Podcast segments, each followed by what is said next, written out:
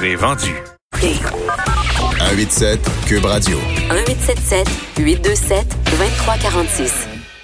La situation du blogueur euh, saoudien Raif Badawi, dont la femme et les enfants vivent ici au Québec, à Sherbrooke. Euh, sa situation, donc, euh, va de mal en pis et son avocat demande carrément l'intervention des Nations Unies, l'intervention de l'ONU. On va en parler avec Evelyne Abitbol, qui est cofondatrice de la Fondation Raif Badawi pour la liberté et à qui on parle régulièrement pour avoir des nouvelles de Monsieur Badawi. Evelyne, bonjour. Bonjour Sophie. On s'était parlé en 2019. Euh, Monsieur Badawi euh, avait commencé une grève de la faim. Euh, il dénonçait ses euh, conditions de détention. Je comprends qu'aujourd'hui, donc 4 février 2020, la situation ne s'est pas améliorée. Au contraire, elle a empiré. Evelyne? Exactement, elle a empiré et et de, pire en pire, c'est-à-dire de pire en pire, c'est-à-dire que Walid Aboul Kahir, qui est l'avocat de Raif, qui est son beau-frère également, est aussi euh, à l'hôpital. Donc il est, ils sont tous les deux à l'hôpital. Lorsqu'ils sortent de l'hôpital, euh, est-ce que c'est l'hôpital de la prison ou un hôpital extérieur? Nous n'avons pas réussi à le savoir. Alors lorsqu'ils sortent de l'hôpital, ils, ils les remettent en isolement. Alors ils retournent en isolement et là, ils font une grève de la faim pour protester contre leur isolement. Ils, leur, ils les empêchent d'obtenir leurs médicaments, ils les empêchent euh, donc euh, de, de, de, pouvoir euh, se nourrir correctement. Et donc, à ce moment-là, ils sont retournés encore en isolement et ils recommencent une grève de, une grève de la faim, puis ils repartent à l'hôpital. Et là, ça fait 15 jours que MSAF n'a pas eu de nouvelles de, de Raïf. Ah non? Et la dernière fois, ça fait 15 jours qu'il y a la C'est énorme. Oui, oui c'est énorme. D'habitude, euh, il y en a deux, trois fois par semaine. Et là, ça fait 15 jours et la dernière fois qu'il lui a parlé, il lui a parlé 30 secondes. Très, très, très rapidement. En disant bonjour, ça va, est-ce que ça va, les enfants vont bien? Et il a raccroché. Donc voilà, c'est la situation. Alors effectivement, Erwin Kotler a envoyé une lettre à la rapporteuse spéciale des droits de l'homme aux Nations Unies, Madame Niaoline, euh, qui dirige également le groupe de travail sur les détentions arbitraires. Hein, D'accord. savoir. Oui. Et euh, euh, il a envoyé une lettre le 29 janvier et tout rapidement une réponse est venue de de la haut commissaire aux droits de l'homme des Nations Unies, Madame Michelle Bachelet.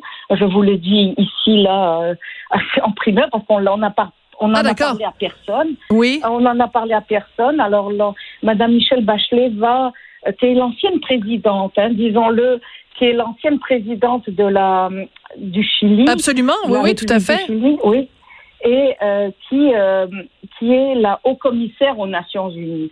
Donc, euh, elle a elle a demandé à Raif Badawi de le rencontrer, euh, pardon, à, à, à, Erwin Cutler de le rencontrer le 18 février à son bureau euh, à Genève lors du sommet de UN Watch. Ah ben ça donc alors excusez-moi parce que vous dites que c'est une primaire et c'est en effet excessivement important. Ça veut dire que l'ONU ne ferme pas les yeux sur la situation de Monsieur Badawi, euh, qu'elle ne ferme pas les oreilles non plus et que l'appel à l'aide d'Erwin Kotler, euh, donc qui est, qui est l'avocat ici de Monsieur euh, Badawi et qui est à la tête de, de l'Institut Raoul Wallenberg, donc son appel a été entendu et le 18 février il va rencontrer Madame Bachelet. Mais c'est énorme. Bon c'est très loin euh, le 18 février. Dieu sait ce qui peut se passer euh, d'ici là. Mais quand même, j'imagine que pour Ensa Faïdar, donc l'épouse de Raif Badawi, ça doit être quand même une lueur d'espoir. Mais ça l'est, mais encore, euh, elle m'a dit il y a quelques minutes, elle me dit c'est toujours encore, encore une lueur d'espoir et ça n'avance pas. Mais là, quand même, euh, c'est assez intéressant. Je m'excuse, je, je, reçois des appels. Non, non, mais je comprends. Ça dérange peut-être. Euh, mais effectivement, elle c'est-à-dire que Mme Bachelet est extrêmement préoccupée et elle l'a signifié à Erwin Cutler.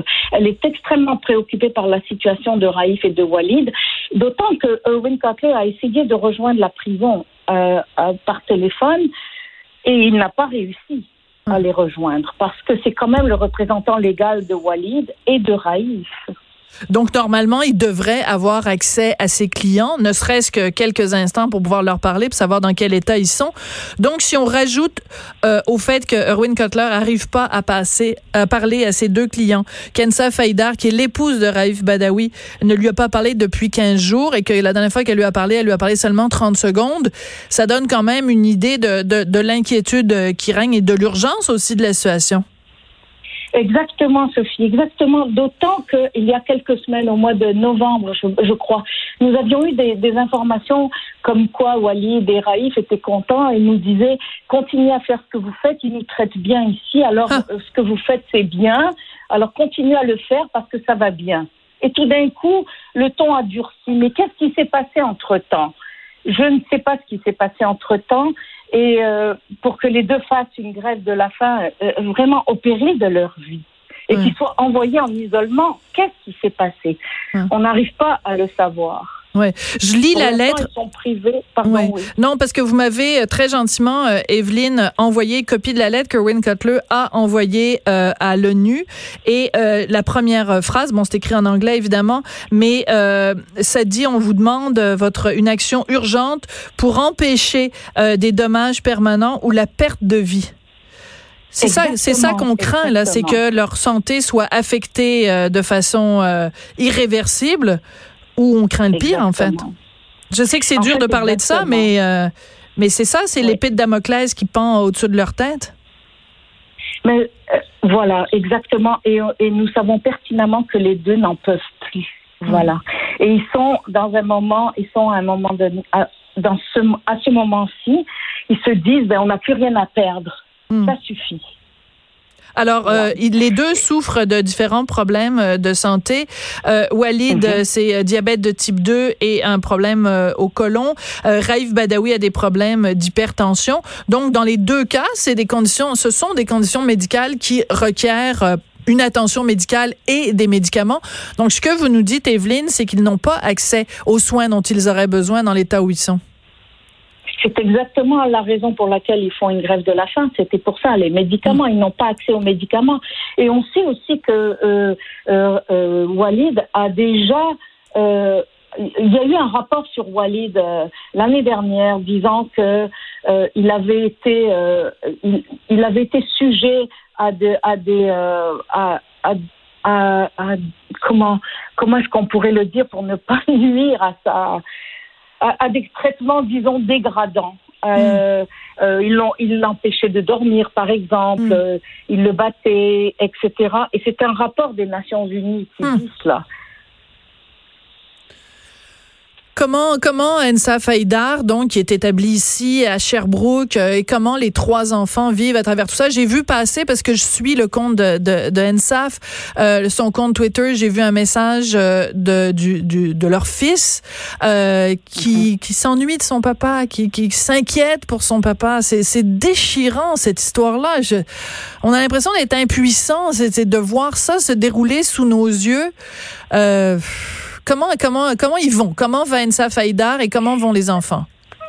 Ben, ils vont mal. Ils vont mal, disons-le, ils vont mal. Euh, euh, euh Doudi, j'allais, je, disais Tira, euh, il on l'appelle Doudi.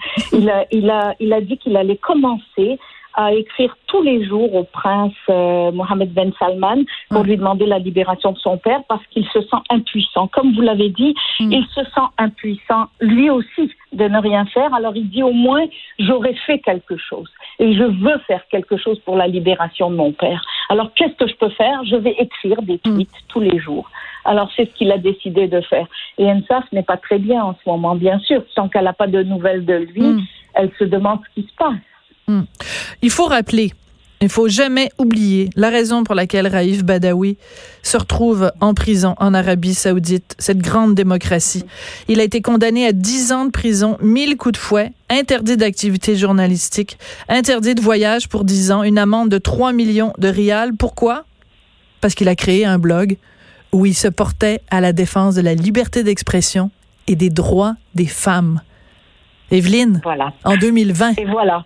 En 2020. Et voilà. Et il faudrait, il faudrait alors que l'Arabie Saoudite, qui multiplie ses annonces publiques pour annoncer qu'elle qu'elle qu'elle exerce des réformes, pour annoncer des réformes euh, pour la conduite des femmes, la conduite des voitures, etc., les applique un peu plus rapidement pour ne pas faire d'autres victimes et libérer justement ces victimes qui souhaitaient ces mêmes réformes.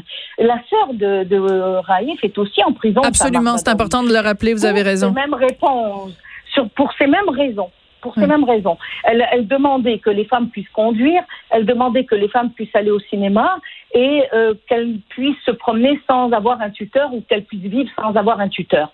Ben, ouais. Apparemment, l'Arabie saoudite a dit qu'elle avait accédé à ces réformes-là et pourtant elle les applique assez, assez lentement. Absolument. Et Evelyne, merci. Sont-elles en prison? Mais merci Evelyne de, de, nous tenir euh, au courant et de continuer à, à mettre de la pression euh, sur euh, ce gouvernement, cette théocratie vraiment ignoble qui maintient ses citoyens dans des dans des geôles, dans des conditions absolument exécrables. Donc je rappelle Evelyne Avidbol, vous êtes cofondatrice de la fondation Raif Badawi pour la liberté et c'est exactement ce qu'on souhaite, la liberté. Merci beaucoup Evelyne. Merci Sophie. Au revoir. Sophie Durocher. On n'est pas obligé d'être d'accord.